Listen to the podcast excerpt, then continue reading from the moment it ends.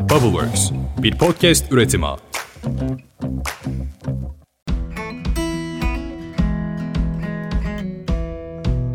Herkese selam Ditopik Düşüncelere hoş geldiniz. Ben Dilara. Bilmiyorum biliyor musunuz Ali Beyköy'ün meydanının ortasında bir mısır heykeli var. Ben hiç gitmedim Ali Beyköy'e ve bu mısır heykelini hiç canlı görmedim. İlla ki geçmişimdir çünkü bilmeyenler için İstanbul'da bir semt Ali Beyköy. Ama meydanından hiç geçmedim. Sanırım çok da bir şey kaybetmedim. Çünkü bu heykelle ilgili çok soru işaretim var benim de. Acaba bu heykelin bir sanatsal değeri var mı ya da yok mu? Bir dakika bu soruyu zaten bu bölüm boyunca soracağız ve cevap arayacağız.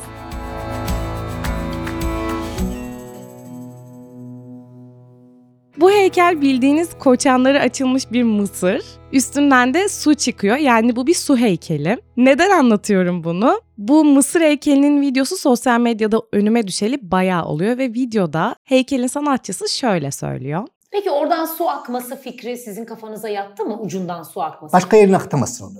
En üstünden akması lazım. Bu evrensel bir şeydir. Yani o Mısır heykelini günde belki oradan geçen 1 milyon insan geçiyorsa 800 bini bu nedir ya diyor. Ben ne diyorum? Değil ben de beğenmedim. Yaptığımda beğenmedim. Şimdi ben bu videoyu ilk gördüğümde Eser'le dalga geçen bir yerden şöyle demiştim. Bu ne şimdi? Matah bir şey değil. Mesajı olan bir şey değil. Estetik değil. Kent belleğine herhangi bir katkısı yok. Amacı yok. Yani bu ne? Bu sanat mı? Ya da bu bir sanatsa üretilen her şey sanat mıdır? Bahsettiğim videonun devamında Mısır heykelini yapan Orhan Albaş şöyle ekliyor. Resim günah, sanat günah. Estetik günah, zerafet günah. Kadın günah, açılmak günah. Sevmek, sevilmek günah. Bak ne bekliyorsun?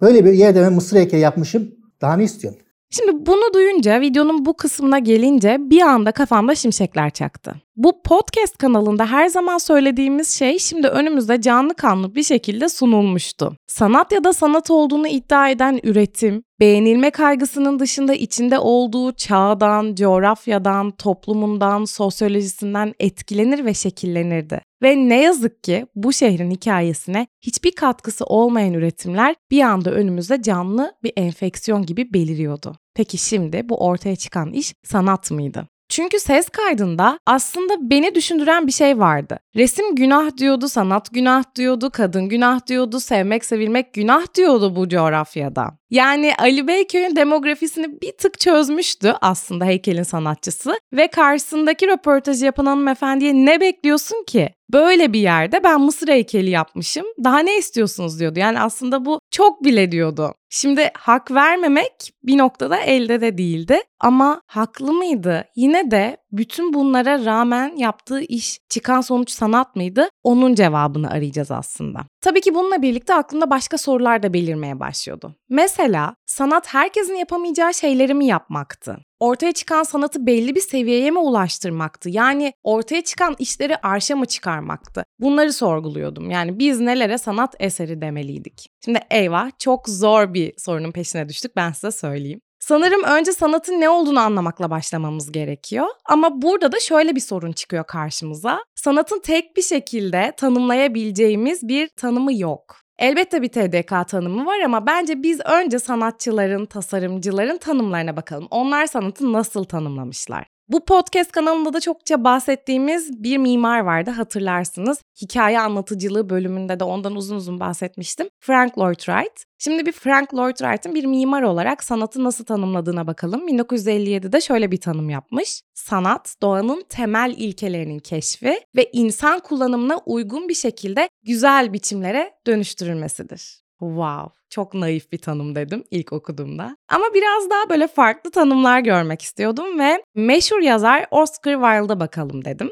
Sanat dünyanın bizlere tanıdığı en yoğun bireysellik biçimidir diyor. Ve sanatın çok daha kişisel bir alan olduğundan bahsediyor. Peki Amerikalı tasarımcı, mimar ve film yapımcısı Charles Eames ne demiş ona bakalım. O da çok düşündürücü bir tanım yapmış. Sanat yapmak üretimin niteliğindedir. Bu süreç bir sihir değildir diyor. Yani ben şöyle yorumluyorum. Sanat yapmak sihirli bir süreç değil, yaptığı şeyin niteliğini anlatan bir süreç. Ortaya çıkan şeyin iyi ya da kötü, güzel ya da çirkin olduğunu gösteren aslında bir üretim süreci sanat. Peki Nietzsche ne demiş? Nasıl tanımlamış? Bir ona da bakalım. Onu söylemesek olmaz. O da aslında çok güzel bir şey söylüyor. Neyse ki sanatlarımız var. Böylece hakikat yüzünden ölmeyeceğiz diyor. Sanırım ben bu tanıma bayıldım. Çünkü gerçek dünya çok acımasız bir dünya ve bu acımasız dünyada tutunduğumuz bir başka bakış açısı olarak sanatı tanımlamak çok aslında güzel bir bakış açısı. Ve son olarak Tolstoy'a bakacağız. Tolstoy da şöyle uzunca bir tanım yapmış. Sanat metafizikçilerin söylediği gibi gizemli bir güzellik ya da tanrı fikrinin tezahürü değildir.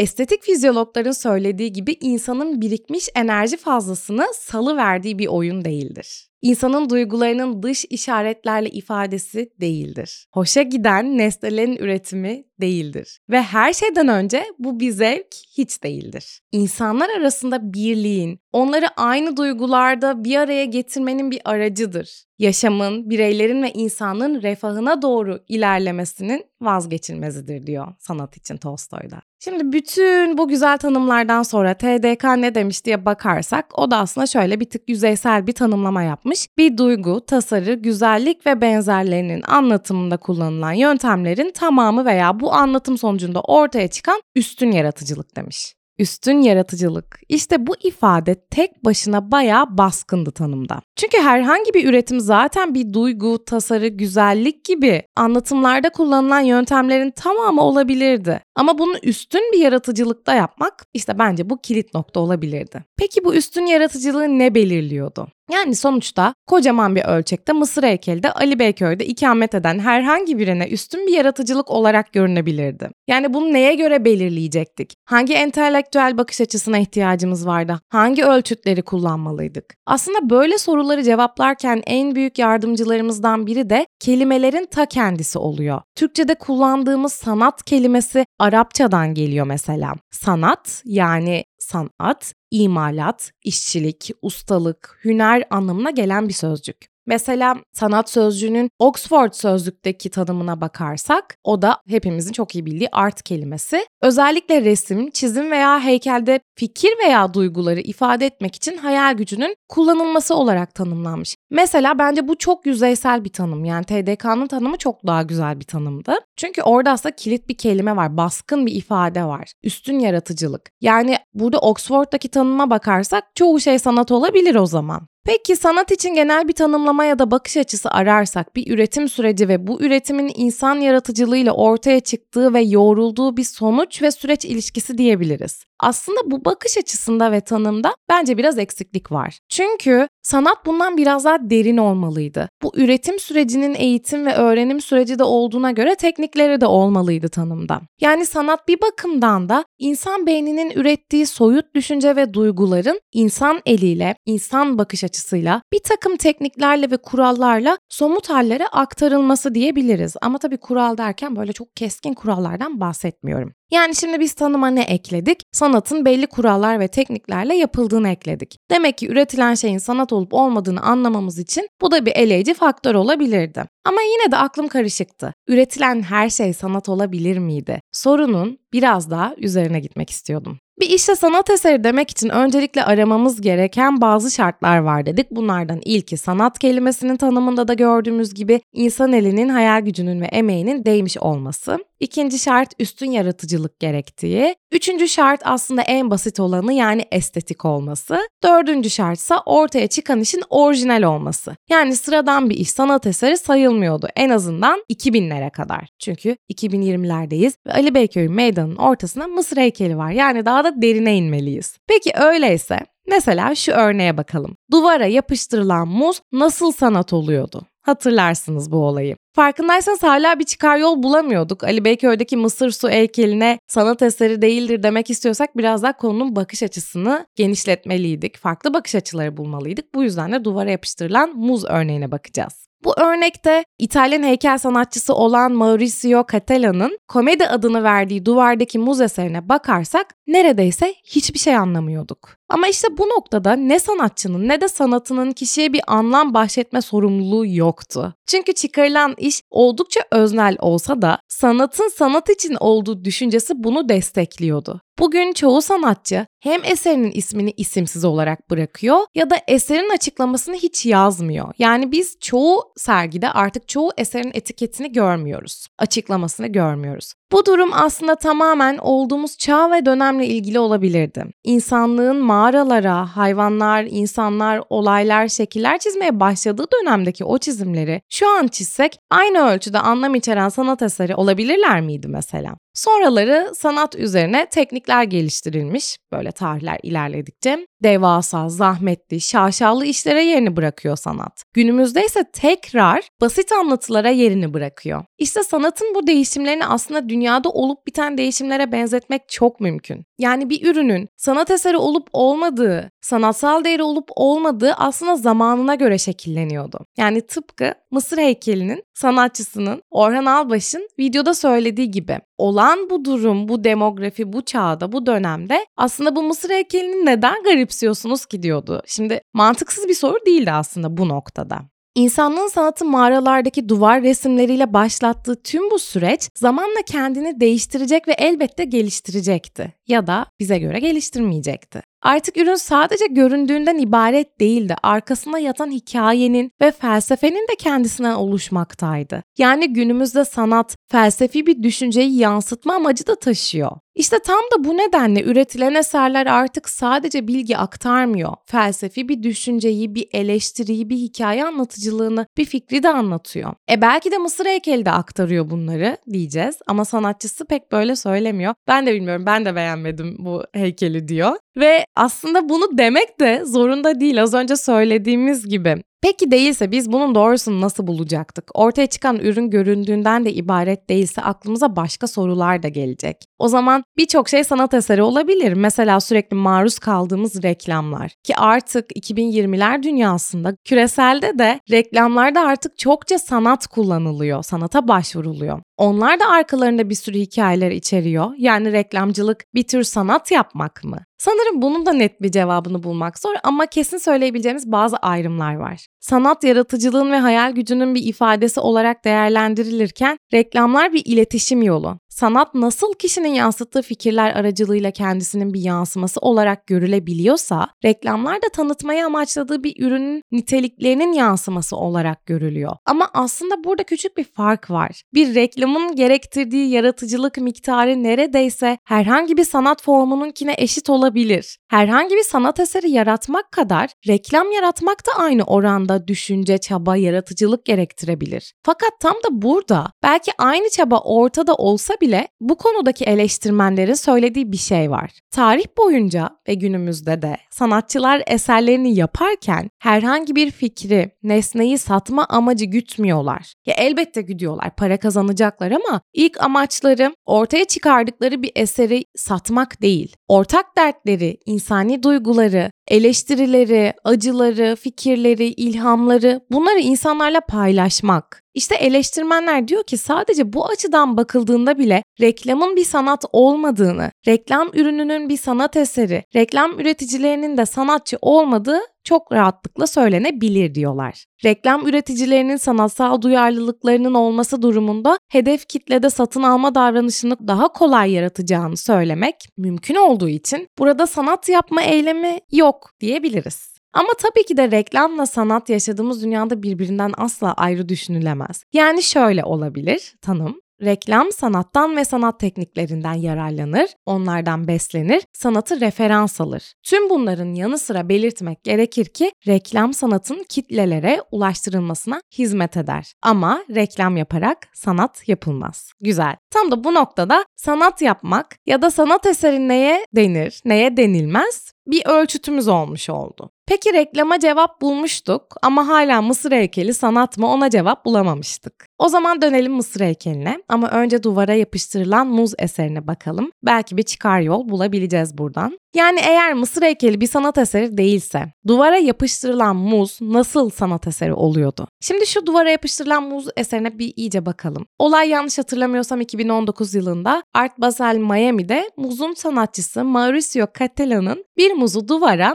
duct tape adı verilen güçlü bir bantla yapıştırmasıyla başlıyor. Ve bu muz öyle sandığınız gibi bir heykel falan da değil. Yani Mauricio Cattelan bu heykeli yapmıyor. Bu bir heykel değil. Baya gidiyor pazara muz alıyor alıyor. Aldığı muzu da duct tape isimli bantla duvara yapıştırıyor ve bu esere de komedyen adı veriyor. Komedin adlı eserin 120 bin dolara alıcı bulması da küçücük, minicik, garip bir detay. Ve inanılmaz ama 120 bin dolara alınan bu iş aslında sürecinde 2 dolara satın alınan bir muzla gerçekleşmişti. Eser Art Basel'da Miami'de sergileniyor. Yani bizim contemporary İstanbul'umuz gibi düşünebilirsiniz ve orası da ya biliyorsunuz ki basınla çok içi dışlı bir sanat fuarı oluyor. Onların da aynı şekilde öyle ve çok konuşuluyor tabii ki de. Ve aslında sanatçı bir tık istediği yere yaklaşıyor. Ve eser sergilenirken performans sanatçısı David Datuna'nın sergi esnasında muzu yiyip bir performans sanatı sergilediğini ilan etmesiyle birlikte insanlar tabii ki de şaşkınlık içinde kalıyorlar. Ki zaten o noktaya kadar insanlar acaba bu bir sanat eseri mi? Sanat eseri değilse ne? Bu muz niye yapıştırılmış diye düşünürken performans sanatının eseri desteklemesi aslında işin tuzu biberi oluyor ve insanlar orada anlıyorlar bu bir eserdi. Ama sonrasında insanlar şaşkınlık içinde kaldıktan sonra mantıkları devreye giriyor ve sorgulamaya başlıyorlar. Bu da sanat mı yahu diye ana fikirli haberler ortaya çıkıyor ve duvara bantlanmış muzun şahsi yeniden üretimleri pıtrak gibi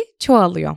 Birçok marka duvara bantlanmış muzu bir pazarlama malzemesi olarak kullanmaya başlıyor. Özellikle bant üreticileri için ayaklarına gelmiş inanılmaz bir fırsat oluyor. Şimdi gelelim asıl cevabını aradığımız soruya. Sıradan bir muz nasıl sanat eseri olabiliyor? Bu kadar basit ve emeksiz bir şeyden sanat olur muydu? Olursa çünkü Ali Beyköy'deki Mısır heykeli de sanat eseri sayılacaktı. Tabii ki hemen karşımıza eserin hikayesi çıkacak. Duvara bantlanmış muz ilk bakışta çok sıradan ve saçma gelse de bunların arkasında bir sanatçı ve sanatçının ortaya çıkarmak istediği bir öykü var. Vermek istediği bir mesaj, bir eleştiri var. 59 yaşındaki sanatçının bugüne kadar duvara bantlanmış muz kadar olmasa da ses getiren yine başka eserleri de vardı. Mesela Milano'daki borsa binasının önüne yerleştirdiği Love isimli orta parmak heykeli Amerika adını verdiği kanalizasyon sistemine bağlı herkesin kullanabileceği bir altın klozet yerleştirmesi, Papa'nın üzerine meteor düşürdüğü heykeli gibi aslında bu duvara yapıştırılmış muzu desteklediği birçok eseri var.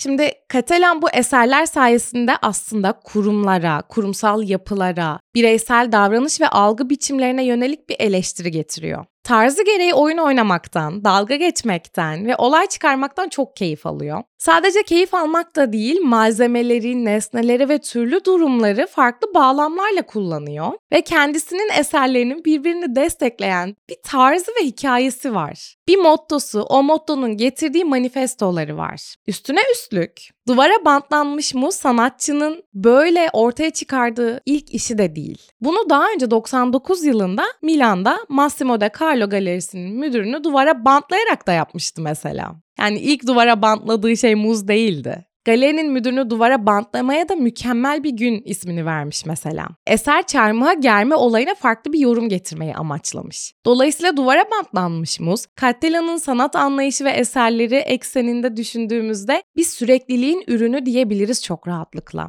Yani bu demek oluyor ki ortaya çıkan iş basit bir iş olsa da arkasına derin bir eleştiri ve benzer işlerin sürekliliği varsa buna çok rahatlıkla sanat diyebiliyorduk. Şimdi bu biraz aslında hatırlarsanız Banksy'ye benziyor. Ama Banksy'nin eserleri tabii ki çoktan nitelikli ve meşakkatli. Bunu söylemek lazım. Bir de arkasında yarattığı bir persona var. Kendisinin gizli tuttuğu bir persona. O yüzden çok benzetemeyiz ama işte bu performans sanatında işin içine katmasıyla aslında biraz Banksy'nin de tarzına benzetebiliriz. Ve şöyle diyebiliriz aslında ikisinin de sürekliliği var. Sürekliliği olan işler ve eleştirileri var. Bu perspektiften bakıldığında şimdi bu bölümde çok rahatlıkla duvara bantlanmış muza ne dedik? Sanat dedik ve sıradan bir muza 120 bin dolar ödeyebilecek kadar dünyadaki gerçeklikten uzak yaşayan zenginlerle yoksullar arasındaki gelir eşitsizliğine ve sınıfsal farka işaret ediyordu sanatçı. Bu aslında sanat dünyasına ve sanat piyasasına yönelik bir eleştiriydi. Zira çok para harcamadan da sanat algısı yaratılabileceği ve satılabileceğini, sıradan ve bizim için sanatsal hiçbir anlamı olmayan bir muza sanat eseri diye yüklü miktarda para ödeyecek insanların olduğunu bize göstermek istemişti sanatçı. Çünkü sonuçta aynı sanatçı kocaman bir orta parmağı borsa binasının önüne dikebilmişti. O da bir heykeldi.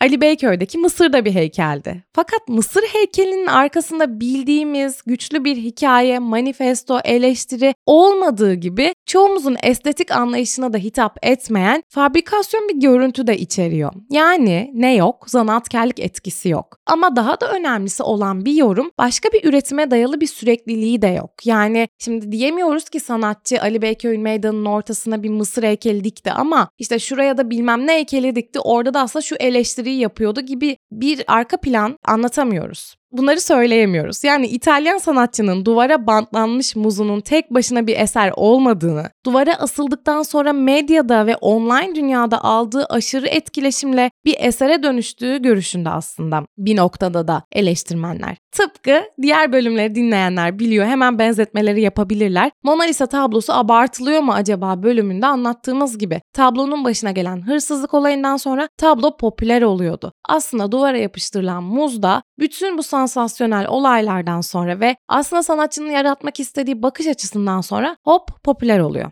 Bir başka açıdan sanatçı Katalan muhtemelen insanların duvara bantlanmış muzla dalga geçtiğini de biliyor. Hatta eleştirmenlere göre bu sanatçının istediği bir şeydi de. Buradaki ana fikirse zengin sanat meraklılarının 120 bin dolara sıradan bir muzu sanat eseri diye satın alırken sıradan insanların bu olaya tepki göstermesi ve bir hırsla bu muza karşı saldırıya geçmesiydi. Aslında bu tablo sanatçının göstermek istediği sonucun ta kendisiydi. Sanatçının göstermek istediği duvara bantlanmış bir muz değil, toplumun yansımasıydı. Duvara bantlanmış muz çağımızı, bizi yansıtan bir sanat hadisesiydi. Bakın duvara bantlanmış bir muz üzerine bu kadar dil döküyorken Mısır heykeli hakkında sanatçısının açık bir açıklaması olmasına rağmen hiçbir şey söyleyemiyorduk. Yani sonuç Ali Beyköy'deki bu Mısır'dan oluşan su heykelinin bir sanatsal niteliği olmadığıydı ya da bir reklam ürününün de bir sanat eseri olmadığı gibi. Peki neden? Neden göz göre göre bir semtin meydanına bu yapılmıştı diye soracak olursanız o konu bu bölümün konusu değil. Ama elbet bunları da konuşuruz. Bir sonraki bölümde görüşmek üzere. Bay bay.